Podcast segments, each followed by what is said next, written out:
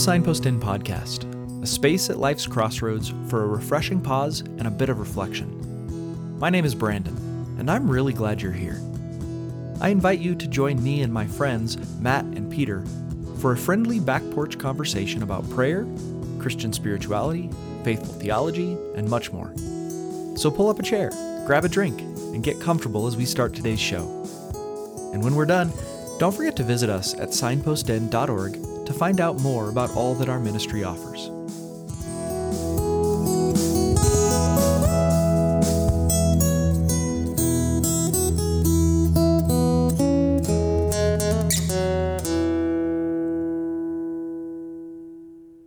Hey everyone, welcome to the back porch for our first podcast of 2023.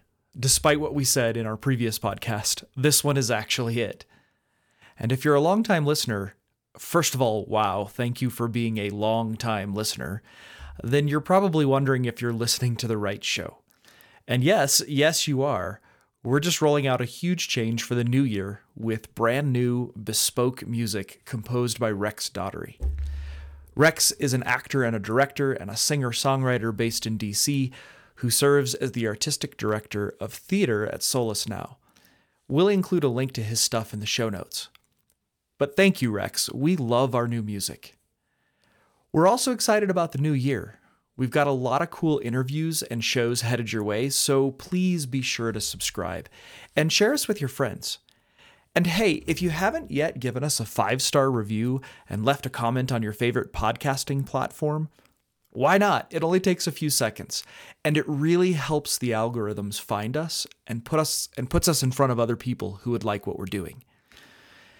Thank you for being here. Glad to have you all on the back porch with me today. And without further ado, let's get started with this awesome interview we recorded with JP Moreland.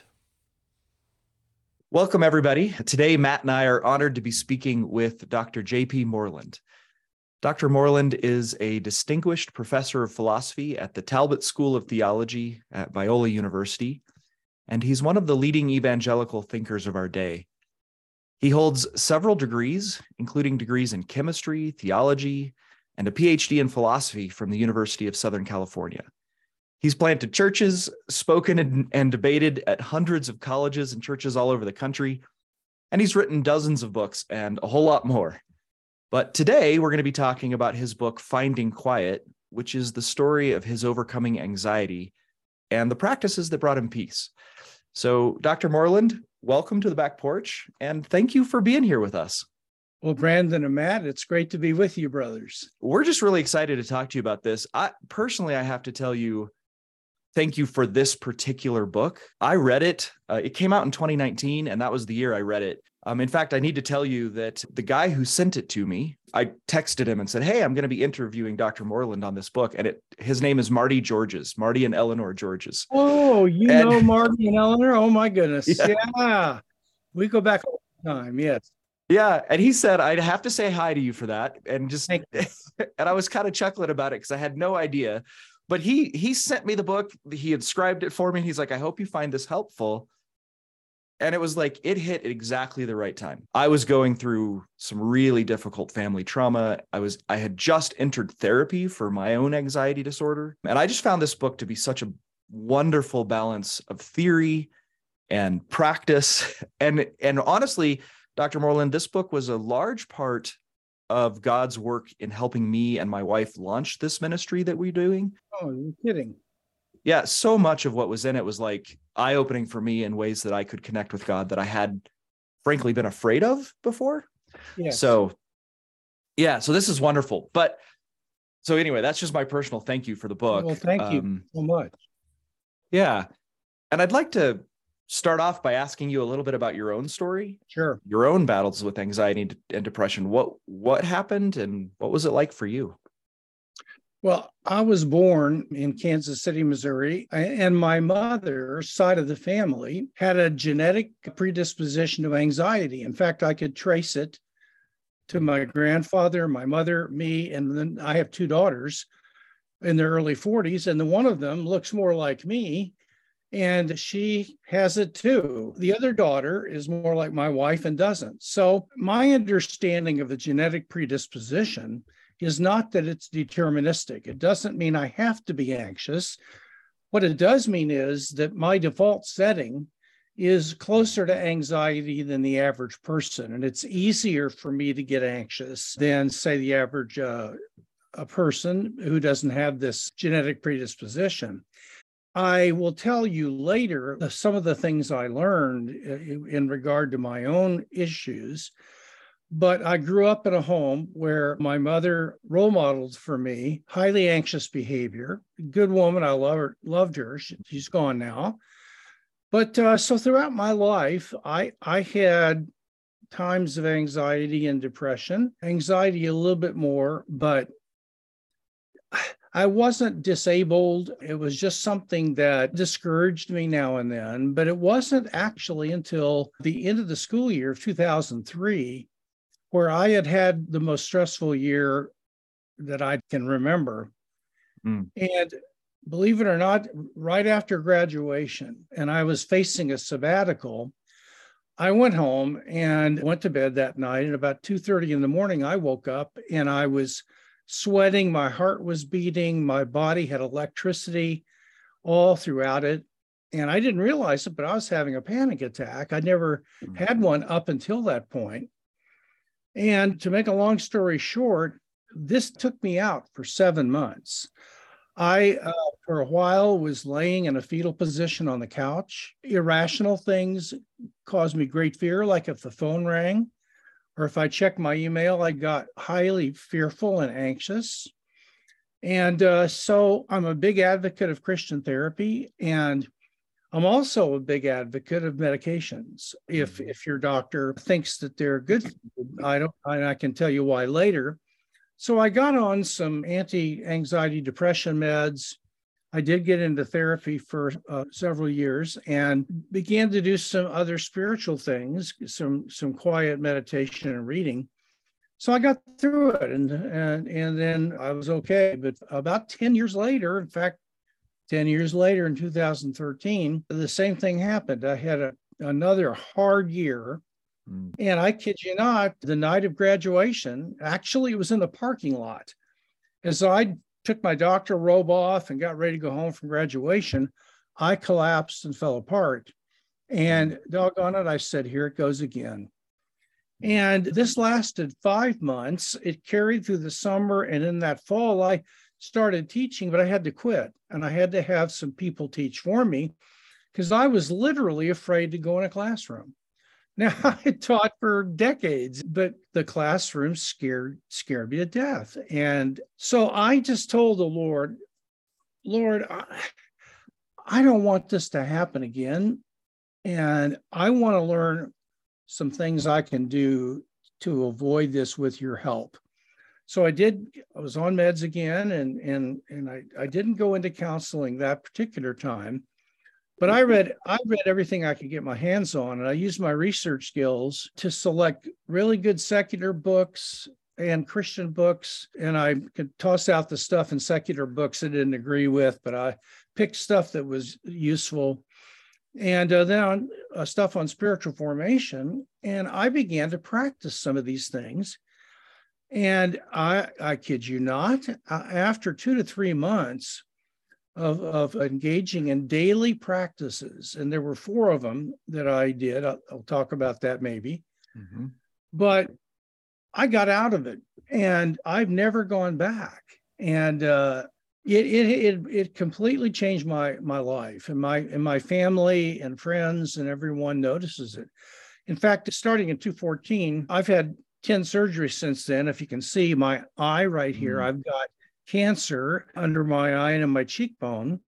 And I had a I have a disease that I inherited that's so rare nobody's heard of it, but it causes me to, to get cancer. And so I had 10 mm. surgeries, I had chemo, two rounds of radiation, and I just was completely peaceful. I was not bothered by any of it, not the least bit anxious. And my my kids and my wife said, Dad, what's wrong with you? You know, you, you should be upset about this.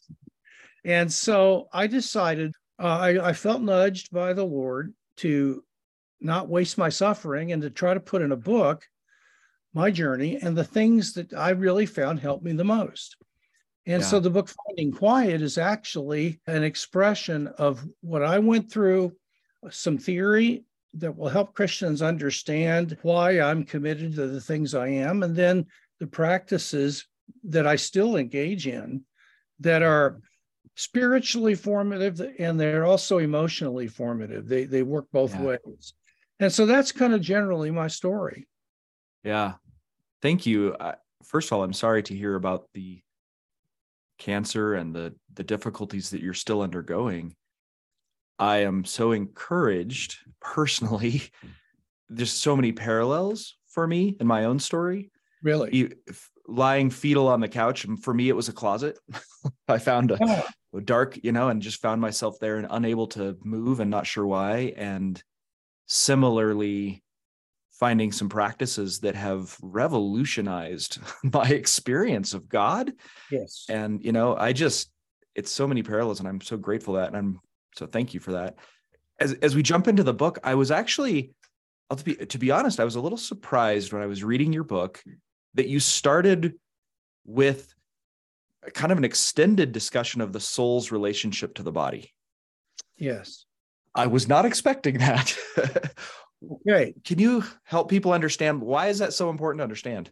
Right. The proper treatment of something, a dog, uh, an automobile, me, depends on the kind of thing it is. If mm. if it's a dog, there are certain things that you need to do to keep a dog healthy that won't work with a goldfish. So, understanding what kind of thing I am is essential in order to broaden the way I think about what I need to get healed and to grow. Now, there are so many people that are against seeing a psychiatrist and antidepressant and anxiety medication because they think that that means that they have a lack of faith. But what I wanted to show them is that the basis for doing this, for, for um, helping oneself to these medications, actually follows from biblical anthropology. That is to say, from the way that the soul, and I do believe there's a spirit as well, the way they interact with the brain and the body and the organs of the body just make it obvious that we we should avail ourselves of things that address the biological aspects of this as we are going about addressing the psychological and spiritual aspects because i'm a holistic being. I, I am i'm made of different components i do i know i have a soul and one compartment of that soul is a mind and a will and a and emotion, but there's a compartment called called a spiritual faculty. But then they're all deeply interrelated with the with the brain, the heart muscle, interestingly, the nervous system. So once you get a hold of the fact that I'm not a disembodied soul, it becomes clear that bringing my body into my Christian life is an essential part of spiritual and emotional health. So I wanted to lay that foundation before I went further and made some claims about how to attack this thing called anxiety and depression. I'll just use anxiety from here on in, so I don't have to keep repeating the two, but it, it does work for both. Well, I I really appreciated the fact that you started there Dr. Moreland, because especially as a person who tends to be more cerebral, I yes. feel like that's that's my happy place, and I have no problem going there. But when it comes to going to the realm of psychology and and different things like that, I, I actually kind of grew up in a tradition that saw psychology and therapy as as again something that well that's for people who don't have enough faith, not for faithful biblical faithful Christians, right? And so for, for by starting there, you really opened the door for me to understand that without an implicit bias. Yes. And that was very helpful. Well, listen, Matt, thank you. Um, and that was exactly why I did it. And I I was a little worried because some of that you you have to wade through some things. And I thought, well, people are gonna they're gonna drop the ball and just put the book on the shelf. Uh, but I tried to encourage people to hang in there. This will pay off in a little bit later. But I think that that tradition and I, I i was kind of grew up in that sort of tradition as well and i think these people are dead sincere and are good-hearted people but i think they've just got a very very misguided understanding of the importance of general revelation and what we can learn from studying the creation uh, and how that impacts us. I mean if you read the proverbs there are things that we are to learn about how to live life from studying very carefully ants and how they and how they act.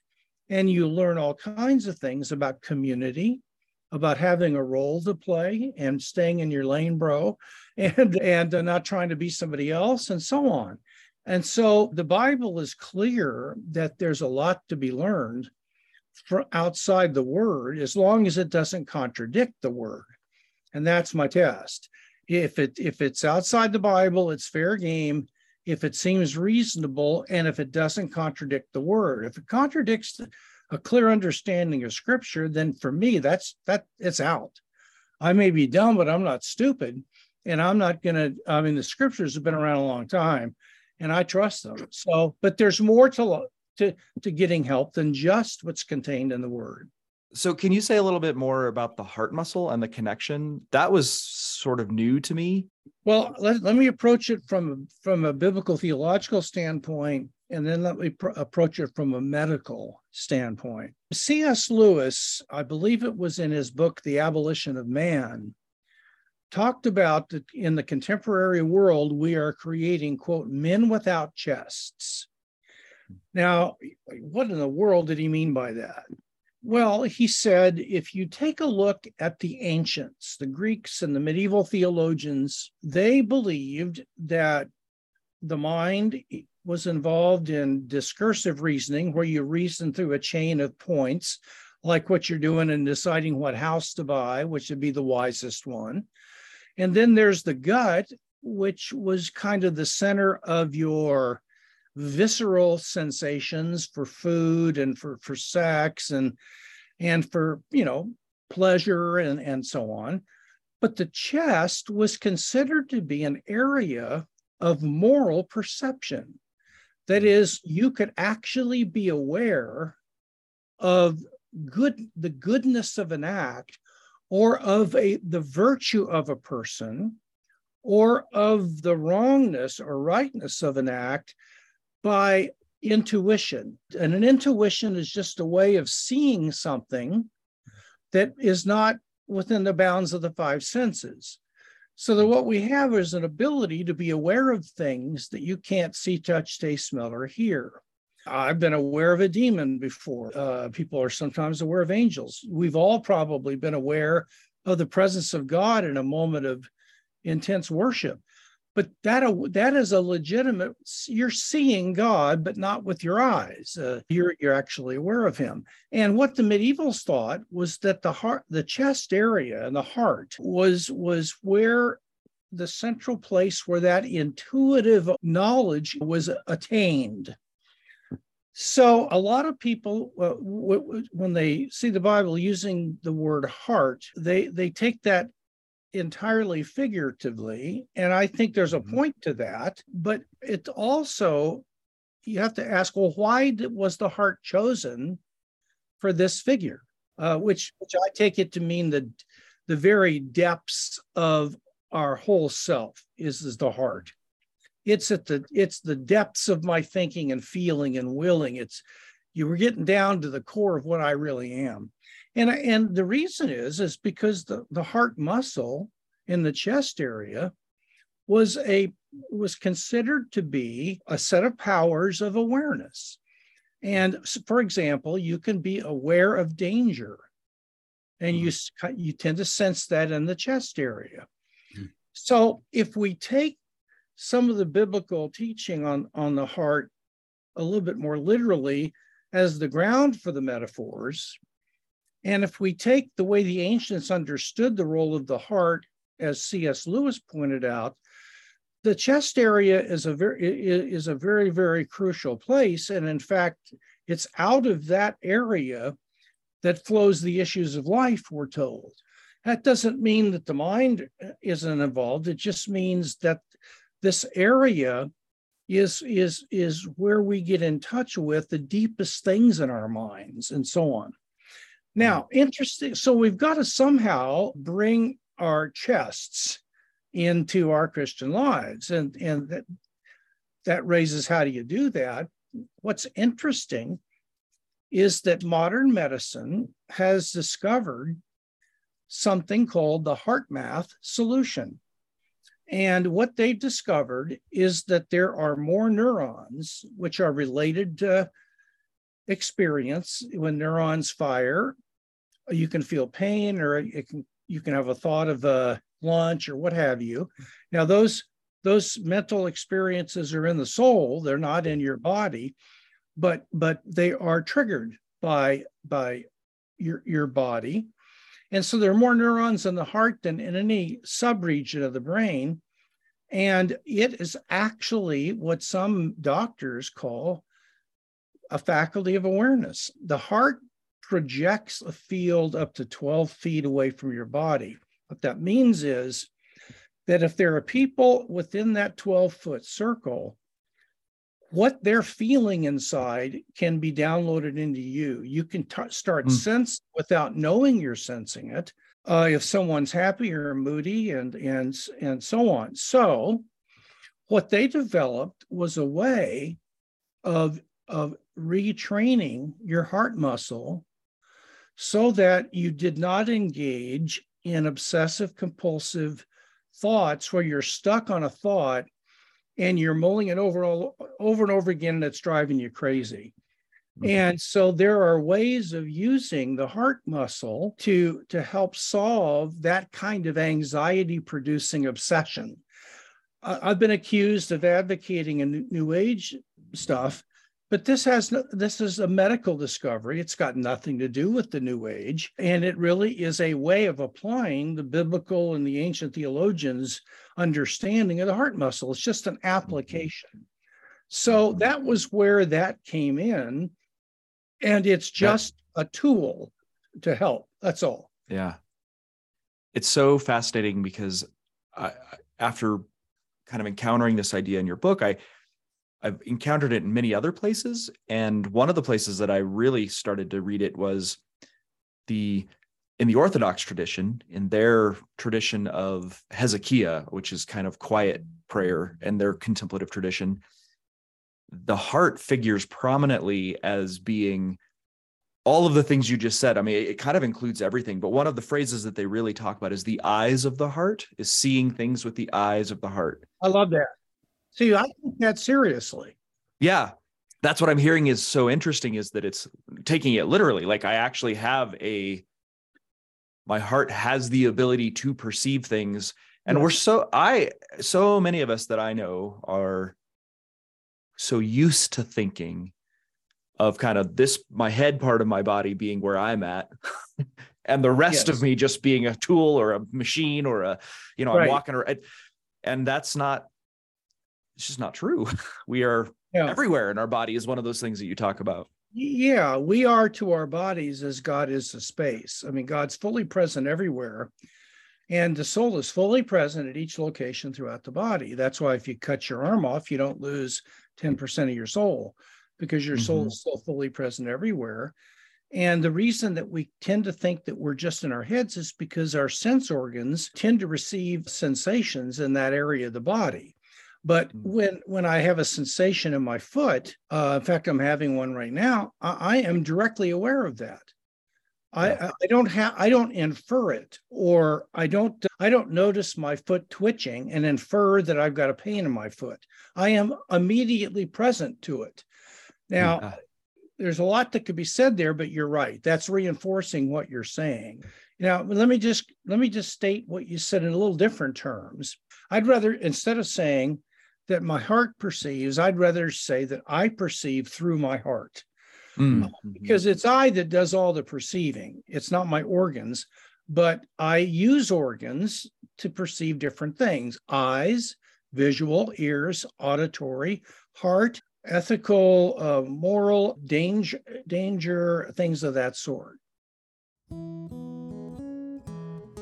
Hi there, Back Porcher. I hope you're enjoying this episode with Dr. Moreland.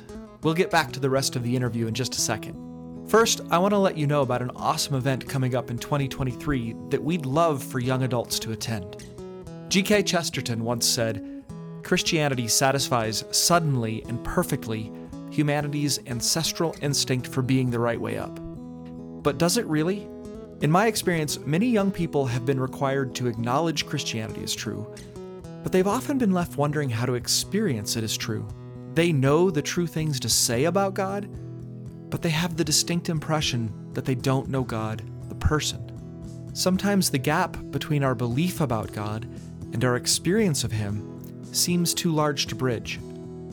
If that's you, or if that's somebody you know, then we have a conference specifically for you. A conference designed to help young adults between the ages of 18 to 25 bridge that gap. It's called Bridging the Gap, a Young Adults Conference, and it's March 10th through 12th at our beautiful mountain lodge in Colorado, and it only costs $250, which includes all the food and lodging. We'd love to see you there. Again, it's March 10th through 12th. But be aware, space is extremely limited. This is going to be a small group with plenty of space and time to really dive deep into topics like the incarnation, the problems of loneliness, depression and anxiety, and prayer. You can sign up at signpostinn.org slash events. That's signpostinn.org slash events.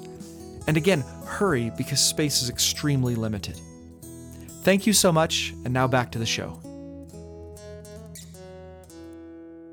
Why do you think you mentioned that you've been accused of like new age and things? What what is it that is what's scary, I suppose, about the hmm. idea that I might be able to perceive through my heart muscle? Or what's scary about the idea that there's other yeah. perceptions? I think people are are going to think, "Whoa, that that sounds a little bit ooey gooey, spooky." No, we got to let's stick with the word. Let's stick with the word. Well, I think the word Paul says the eyes of your the he I think he uses the eyes of your heart mm-hmm. as well, the eyes of your soul. What's he talking about? And it's certainly consistent to interpret those more literally. So I think people get scared because there is a tremendous emphasis, Brandon, on experience and on it being our you know our emotions and our experiences being our authority for what's right and wrong. Well i feel that way therefore it's right. And uh, i'm not i don't like that but i don't want to throw the baby out with the bathwater it doesn't follow from my rejection of that that emotion and feeling don't play any role at all in my awareness of things what i have to do is be wise about what i intuit and keep it under the check of the scriptures as my ultimate authority. I was just going to say that I I grew up and I, I think even some of the people that are listening in have heard me say this in in a completely different context where I was teaching before in a you're you cannot trust your emotions you know? And i you know sort of proof texting the jeremiah passage that says the heart is deceitful above all things. Who can understand it? And I've had a lot of, I suppose, kind of regret over the way that I've thought about that and taught that in the past because it seems to me that oh, if you if you don't just take one scriptural line out and proof text it, you you get a much bigger view because scripture does talk about seeing God with our heart and and experience speaking to I mean we even talk directly to our hearts in the scripture at times. Yes. Where there's so there's this much more balanced perspective of right right don't trust my emotions completely, but don't discount them. They're a valid means by which I get information and sometimes really important information that I can't get any other way. Dude, you're right. And that and that's that balance. We don't go to extremes. We try to stay somewhere in the middle. And we thank God we've got a reveal text that will help us be sure that we don't step out of balance with this. No, I, I totally agree. Yeah. That's so interesting. If I can kind of move forward, what what were the this may not be a fair question, I suppose, in terms of you wrote the book, so there's all of them, but what were some of the practices? You know, if you if if I gave you the floor, what's the practices you really want to tell people to to try? yeah, I, what I'd want to do that that's thanks for that. What what I'd want to do would be to say, something first, and that is that the, I think the number one thing I learned from all my mm. research is that though though this is not true in every case, in the vast majority of cases, anxiety is a learned habit hmm. that can be unlearned by the right practices.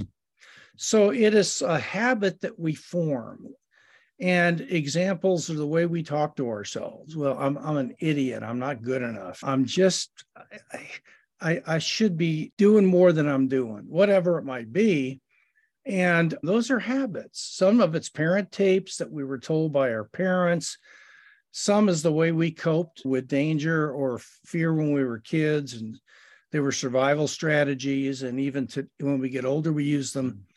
But, but the point is that habit formation is absolutely critical in the Christian life. In fact, Paul talks about this in Romans 6 and Romans 12, where he says, Present the members of your body to God as hmm. instruments of righteousness and shalom or peace, rather than instruments of unrighteousness. And that word also would include fragmentation or anger or fear when we're not to have that. So, what does it mean to present the members of your body? And, and I, I, I laid out in, in the book that the two primary organs of the body that are to be the members are just your organs and mm. your facial regions. So, like the, your forehead and so on. So now they've dis- discovered that if you smile that that it actually makes you lighter because your body was made to smile and so if you are a person who tends to get just automatically be down practice smiling uh, when you meet people now you say well that's hypocrisy because i don't feel like smiling but it's but but even if you don't want to smile if you want to want to smile then it's not hypocrisy because if I want to want to smile, that means that I would like to become a person who by just naturally smiles at the day and at people. Okay. How do you how do you do that? Well, you start by practicing. And you know, anything you I don't care if it's tennis or learning the stock market, God forbid. I mean, that's over my head. But anything you learning a foreign language, anything that you want to learn to do is difficult and awkward in the early stages of learning to do it. I mean, you've talked about hypocrisy. You get out there on the tennis court, and I mean, you, you you're not you can't do anything right. So you're fake. I mean, you know, it's not that you're intending to be a big shot. You get the point. So yeah.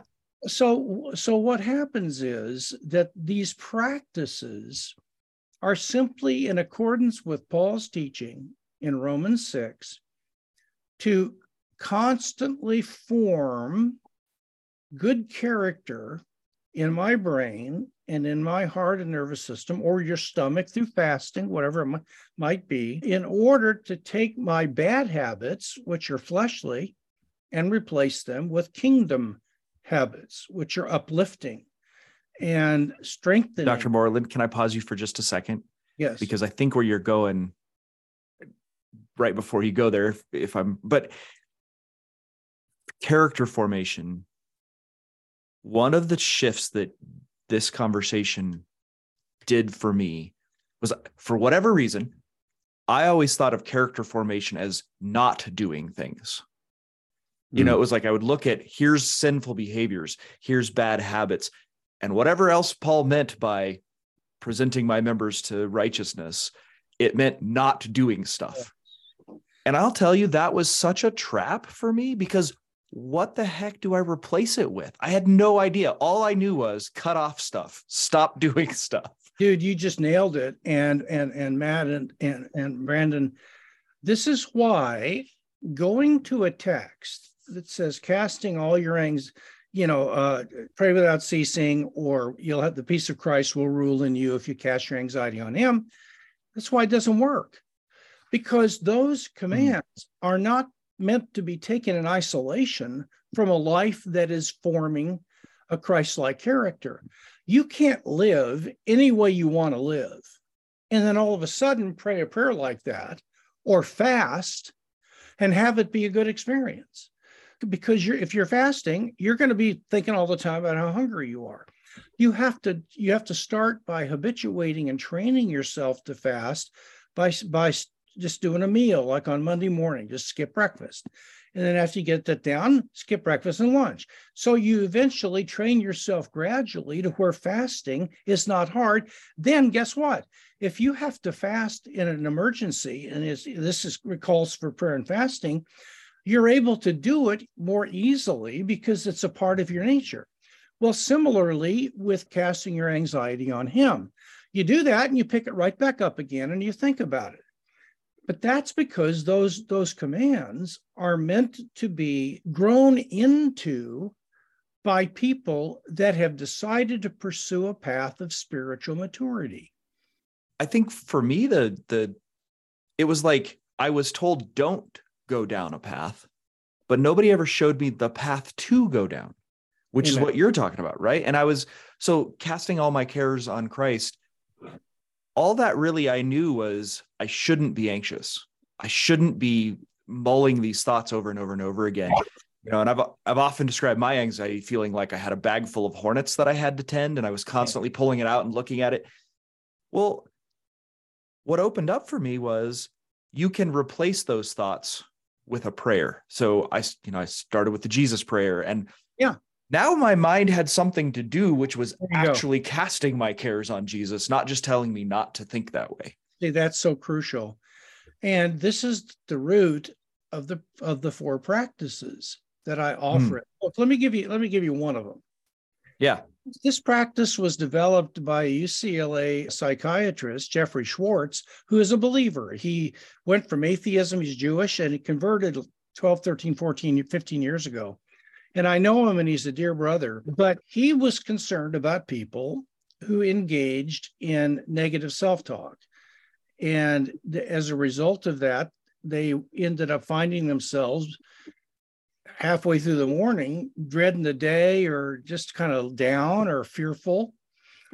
And he wanted to give people a way to stop doing that. And so he developed what he called a four step solution to, to stop that kind of bad self talk. And the first one, before I give these four to you, they're in the book, but the first thing you have to do is you have to become alert to, to what you're saying to yourself because we're so habituated to saying, oh, I don't want to go to that meeting at work because I know people think I'm an idiot and I, I don't want to say anything. Uh, we're so used to do, talking to ourselves negatively and fearfully that we don't notice we're doing it. It's just such a habit. Like when you write a letter by hand, you're not paying attention to how you form the English alphabet. You're paying attention to what you want to say. You form them by habit. You don't have to think about it.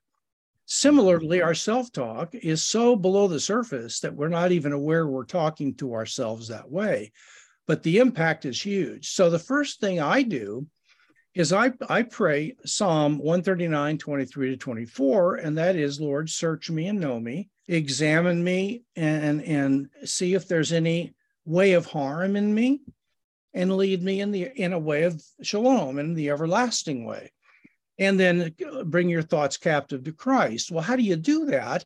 So what you I do is I start by saying, Lord, good morning throughout the day. I, I am asking your you, Holy Spirit, to help me notice when I'm engaging in self-talk that's not because I don't want to go in there by myself. So help me be more alert. So now I go through my day and I'm not inordinately introspective, but I, I try to just pay attention to any messages I'm sort of quietly giving myself. And now, when I spot one of these, the first thing you do is you what's called you relabel it. And what you say is stop. The thought you just had has no connection with reality. It has nothing to do with, with what's really there. Instead, it's nothing but a, bra- a bad habit that is triggered by the grooves of your brain, which mm-hmm. habitually trigger those things. And that's all it is. It's a bad habit. Okay. So now you've now, now you stopped it for just a minute and you're at least giving yourself a little distance from it because you're not now just buying whatever you're it's saying to you lock stock i am an idiot you know or whatever. Yeah. Maybe you are but that's for that's for another day. So you say okay maybe, maybe this is just a bad habit i'm into that i need to break. Then you then the second thing you do is you reframe this. Now in the book i list a, a classic list of what are called 10 thought distorters and mm-hmm. I, I I don't have all 10 of them off the top of my head, but I'll tell you one of my, the one that I do or did that was my favorite one, unfortunately. And that was I would engage in what if thinking, and then I would catastrophize or magnify what would happen if the if took place. So I mm-hmm. you might say, well, gosh, what if I what what if the students find out that this journal article got rejected? Oh my god they wouldn't they would they, they would not think highly of me they, they would think that i'm i'm a phony or whatever it might be and then i'd oh my gosh well how, then i'd spend my time thinking well how can i make sure they don't find out about that you understand or whatever it might be yeah. i spent my life living in the future because my mm-hmm. thought distorter was to engage in all the things that might hurt me. What if this happens? Oh my gosh, what if that happens? And then I would say, oh, that would be horrible and then I try to cover my bases to make sure that never happened. Not mm-hmm. they've discovered that 94% of the things that you worry about never take place, and 6% do. So I was wasting emotional energy on things that turned out never to happen. Um, and and so you you relabel it. Another one would be emotional reading because you feel something. It's true. Another one, and that's especially true with people because people are looking at you a certain way. You you you think oh gosh they don't like me or what have you.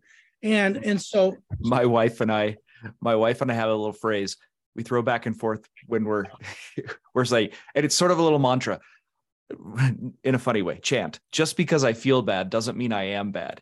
And we'll throw that i like that. she'll she'll come to me and she's like, just because you feel bad doesn't mean you are bad. And I'm like, yes, right. See, okay. That's exactly one. That's one of the 10. That's very good. I really like that. So now look at what's happened in steps one and two. I've taken, I've become aware of this self-talk and I've tried to, to get a little distance from it so I'm not sucked into believing it. I, I tell it, first of all, you're nothing but a bad habit, dude. You got nothing to do with the meeting that's coming up or anything else. And in fact, I I even know how what what kind of bad habit you are. Your emotional reading or your your catastrophic, and and you, and you have those ten. Now UCLA did a study on patients that were having physical pain in the hospital. They discovered that if the patient was told the name of what was wrong with them, that they could withstand a significant amount more of pain without it bothering them because that gave them at least some sense of control and understanding of what was going on. And and the same with these two. If you do these then you feel it minimizes your anxiety because you get a little bit of a sense of what is really happening.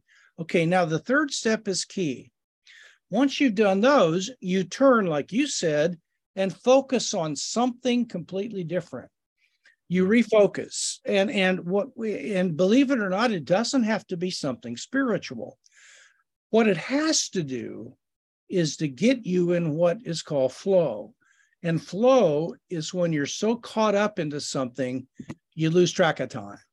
You know, it may be playing the piano. It, it could be a TV show you love. Maybe it's working with your hands and fixing. I, I, we all have things that picking up a novel. I like to check the Kansas City Chiefs websites because I'm a Chiefs fan. Okay. So I'll go there and see is anybody injured from the game or what, you know, and what yeah. that does is after before I know it, I, I'm all up, up about the Chiefs. You know, I'm not thinking about me if it's a hymn or some scripture text you've memorized, as long as it gets you into a flow, then then whatever works that's not immoral is is something you should do.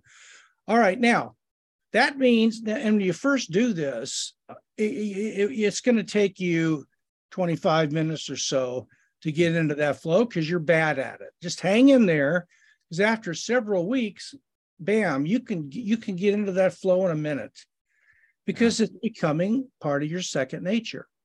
Mm-hmm. And so after you are in the flow, what it does is it just takes the power out of that self-talk and the anxiety it produced. And now the fourth step is you can go back and actually pay attention to that thought.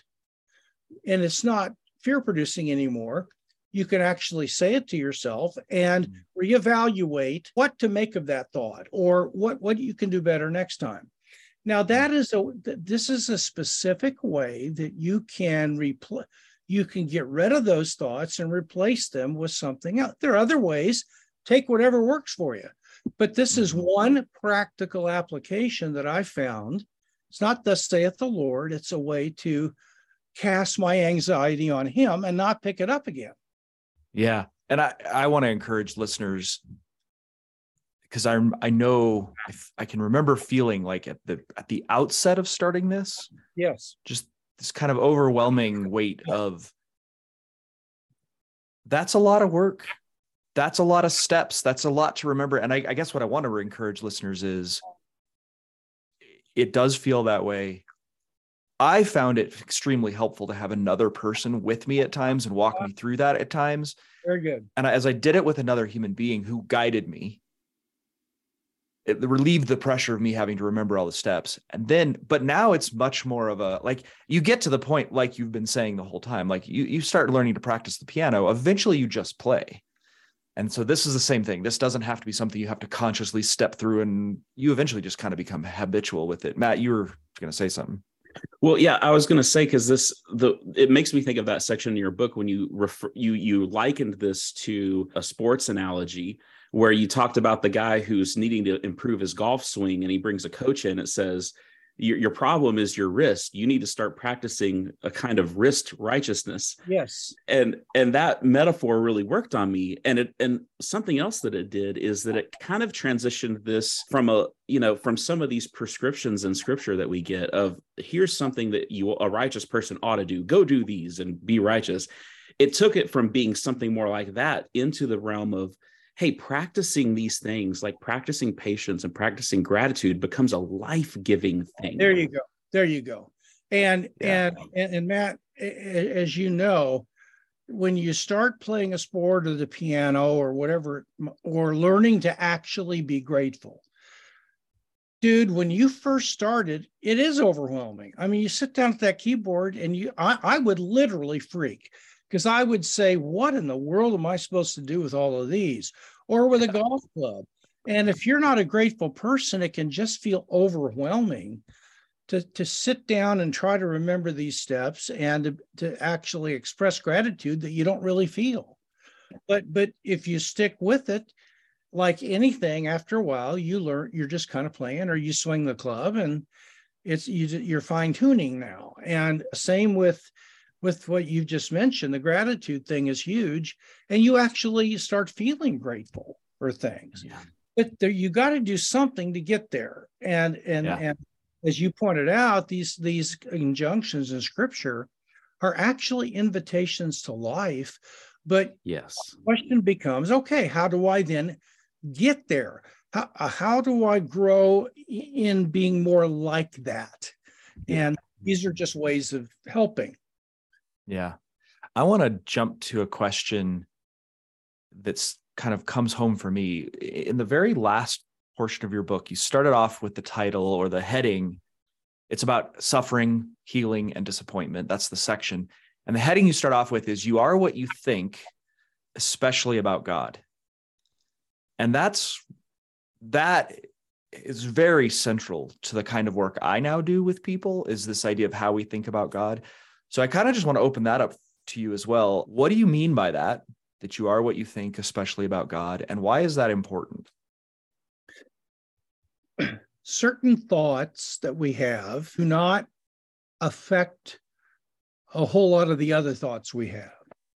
So, for example, if I have the thought that I would really like to have Brussels sprouts instead of uh, peas or green beans for dinner, and I actually uh, believe that thought because I have thoughts I don't believe, then that will affect certain desires I have, and maybe it'll affect an anticipation and a hope about what's going to be served later in the day. That's about it. I mean, it, it doesn't have much to do with uh, how I budget my money or how I vote and on and on. There are other thoughts, though, that are absolutely fundamentals. And, and the test is if you pretend that you change, you you no longer have that, you change that thought to some other thought. Like suppose that I have the thought and belief that there are real moral absolutes. Well, now suppose that I decided to just pretend that I, I was a relativist and didn't believe that sort of thing. Well, I will tell you that would have a ripple effect throughout mm-hmm. a whole bunch of areas of my life that would fall like dominoes. So that that is a thought that is that has pervasive permeation throughout my whole web of beliefs and character. Now, I have reason to think that one's thought of God is a fulcrum that has the greatest impact on everything else a person believes and does. So if you are an atheist and your thought about God is that there is no such thing, that is going to affect, oh my goodness, a lot of things about you. If you have a thought about God, but you depict him like a very harsh father that you were raised, then you will have trouble feeling like God actually likes you and loves you and and mm-hmm. you will want to be very very much walking on pins and needles whenever you pray and you and so on so you get the point that whatever you're thinking about god will have a ripple effect throughout you and mm-hmm. we have constantly got to fight against distorted views of god because we pick up views about father figures and all sorts of things that are then then we project them on God. One of the Psalms is where God says to the psalmist, You thought I was just like you. You projected hmm. yourself onto me and thought I was like you are. Well, we do that. We project our own garbage onto hmm. God, and that's not helpful. That, that's why one another reason why I'm just so thankful for scripture. It is just such a lifeline because it is a corrective. And this is why memorizing texts about God and recognizing that he loves to forgive. He doesn't begrudge it. He actually loves forgiving. Well, boy, that changes my attitude when I come again because I'm I don't have to go, oh geez, you know, here you are again. Nothing like that. So that's why I said it. Yeah. It it strikes me that that's in this realm of how we think about God, there's such there's such a parallel to how we're thinking any thoughts, how we change whatever thoughts we're having there is this there's always this place of practice and habituation right so absolutely i have a habit habitual way of thinking about god from all of my past and from the ways that i've been doing it over and over and over again. And that just like i can practice things about thinking about reality or my own self changing my own self narratives i'm an idiot i'm this right. I can actually practice changing my narratives about god too. Absolutely. Right? And that's boy, that's been super transformative for me because I thought I knew. this is like when I tell my story, that's one of the things it is, which is I, I did. I did know that God loved me. I knew that he was forgiving. But to kind of bring this full circle here, I didn't know with my heart. I didn't know with my chest area. and I don't really mean that like the the the I know what you mean the cheesy oh i just didn't you know no it was genuinely the invitation that i had was god saying it is time to consent to the reality of who i am with your heart muscle. Like your yeah. heart has to be a part of doing this. That to me was i think more than any of the practices i learned in therapy that kind of prayer life has been the thing that has transformed my relationship with anxiety and depression. Because now my heart is projecting a much more accurate picture of God you know, or maybe better stated, my heart is perceiving more clearly God's actuality. And to get there, I'm sure you had to practice certain things. Yeah. So one, got- one of the one of the big things I practiced for me that was really transformative was just contemplative prayer or um so some people call it centering prayer whatever contemplative prayer I really found it helpful and I would love to hear you talk a little bit more maybe briefly what it is for people I, many of my listeners have probably heard me talk about it but I would actually be really interested in hearing you talk about the people who have negative reactions to it, the people who are afraid of it. One of the things you said that I really was helpful was you you compared people's kind of hangups to it, uh, or you stated that it was a logical fallacy of assuming the con- affirming the consequent. Yes. And me being the nerd that I am, that was helpful anyway, that's not a very well formed question, but let me lob it to you anyway. I'm not sure what you just lobbed at me. I feel like it's a 500 pound marshmallow. You know, I try to push the thing, to get engulfed by it. But no, I get what you're saying. And there are many purposes for prayer. In fact, in my view, the main purpose is petition. I don't want to defend that, but but that's the way I understand the scriptures.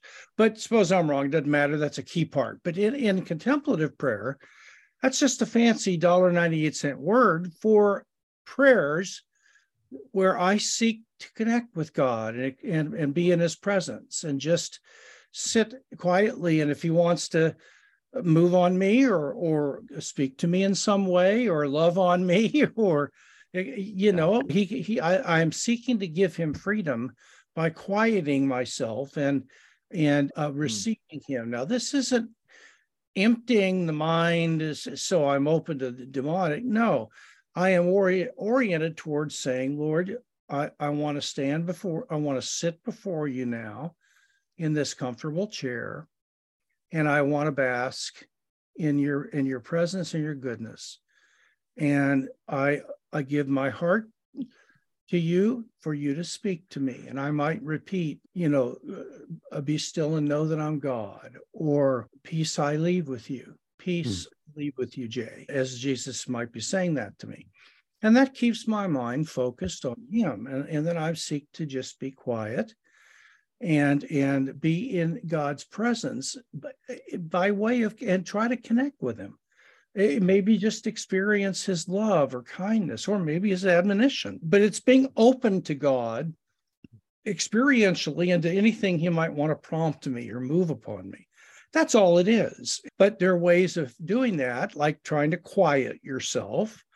And that sometimes might involve relaxing your body and trying to make sure you're not tense. And people can get freaked about that but this is just common sense. What i'm doing as I'm trying to get myself in a place where I'm peaceful and I can just be, be there with God without fidgeting. Like Psalm, mm. I think it's 133 says, you know, like a child that rests against its mother's breast, so my soul is. That means you're not fidgeting and wanting something to eat. You can be there quietly. Well, that's what those mm. practices do. So all mm. I'm maybe I could summarize by saying this: if if our, our viewers would would get the book Finding Quiet and just give me a hearing, that's all I'm asking for. If you if if you disagree with things I say, uh, listen, I don't agree with myself half the time, so so that's no problem. But would you at least give me a chance to lay out why I hold these things and and be willing to just listen?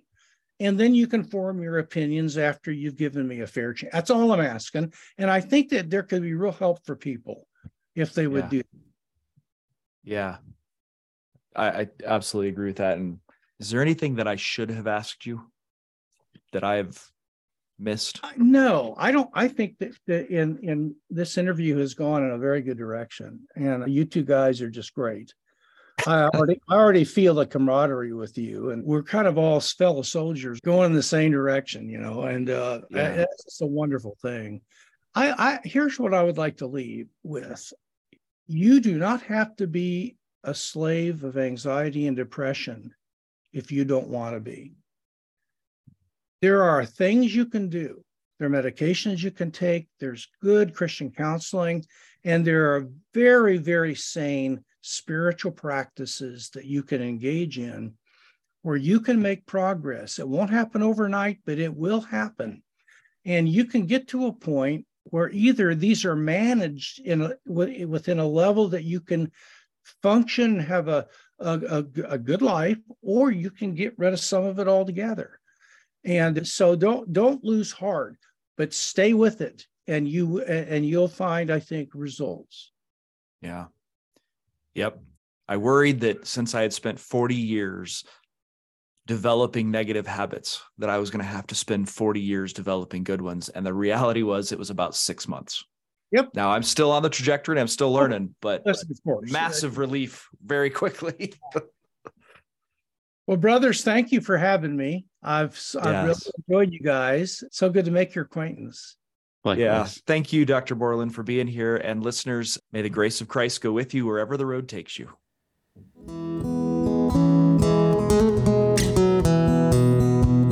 Thanks for listening. This podcast is a production of Signpost Inn, a nonprofit Christian ministry dedicated to helping people connect with God and find direction. We offer spiritual direction, retreats, and lots of other resources like this podcast. Please visit us at signpostinn.org to learn more. We especially want to thank our generous donors who support our work and keep this podcast going. If you've benefited from something you've heard on this show, please consider supporting us by making a tax-deductible gift at signpostinn.org/donate. That's signpostinn.org slash donate. And thank you.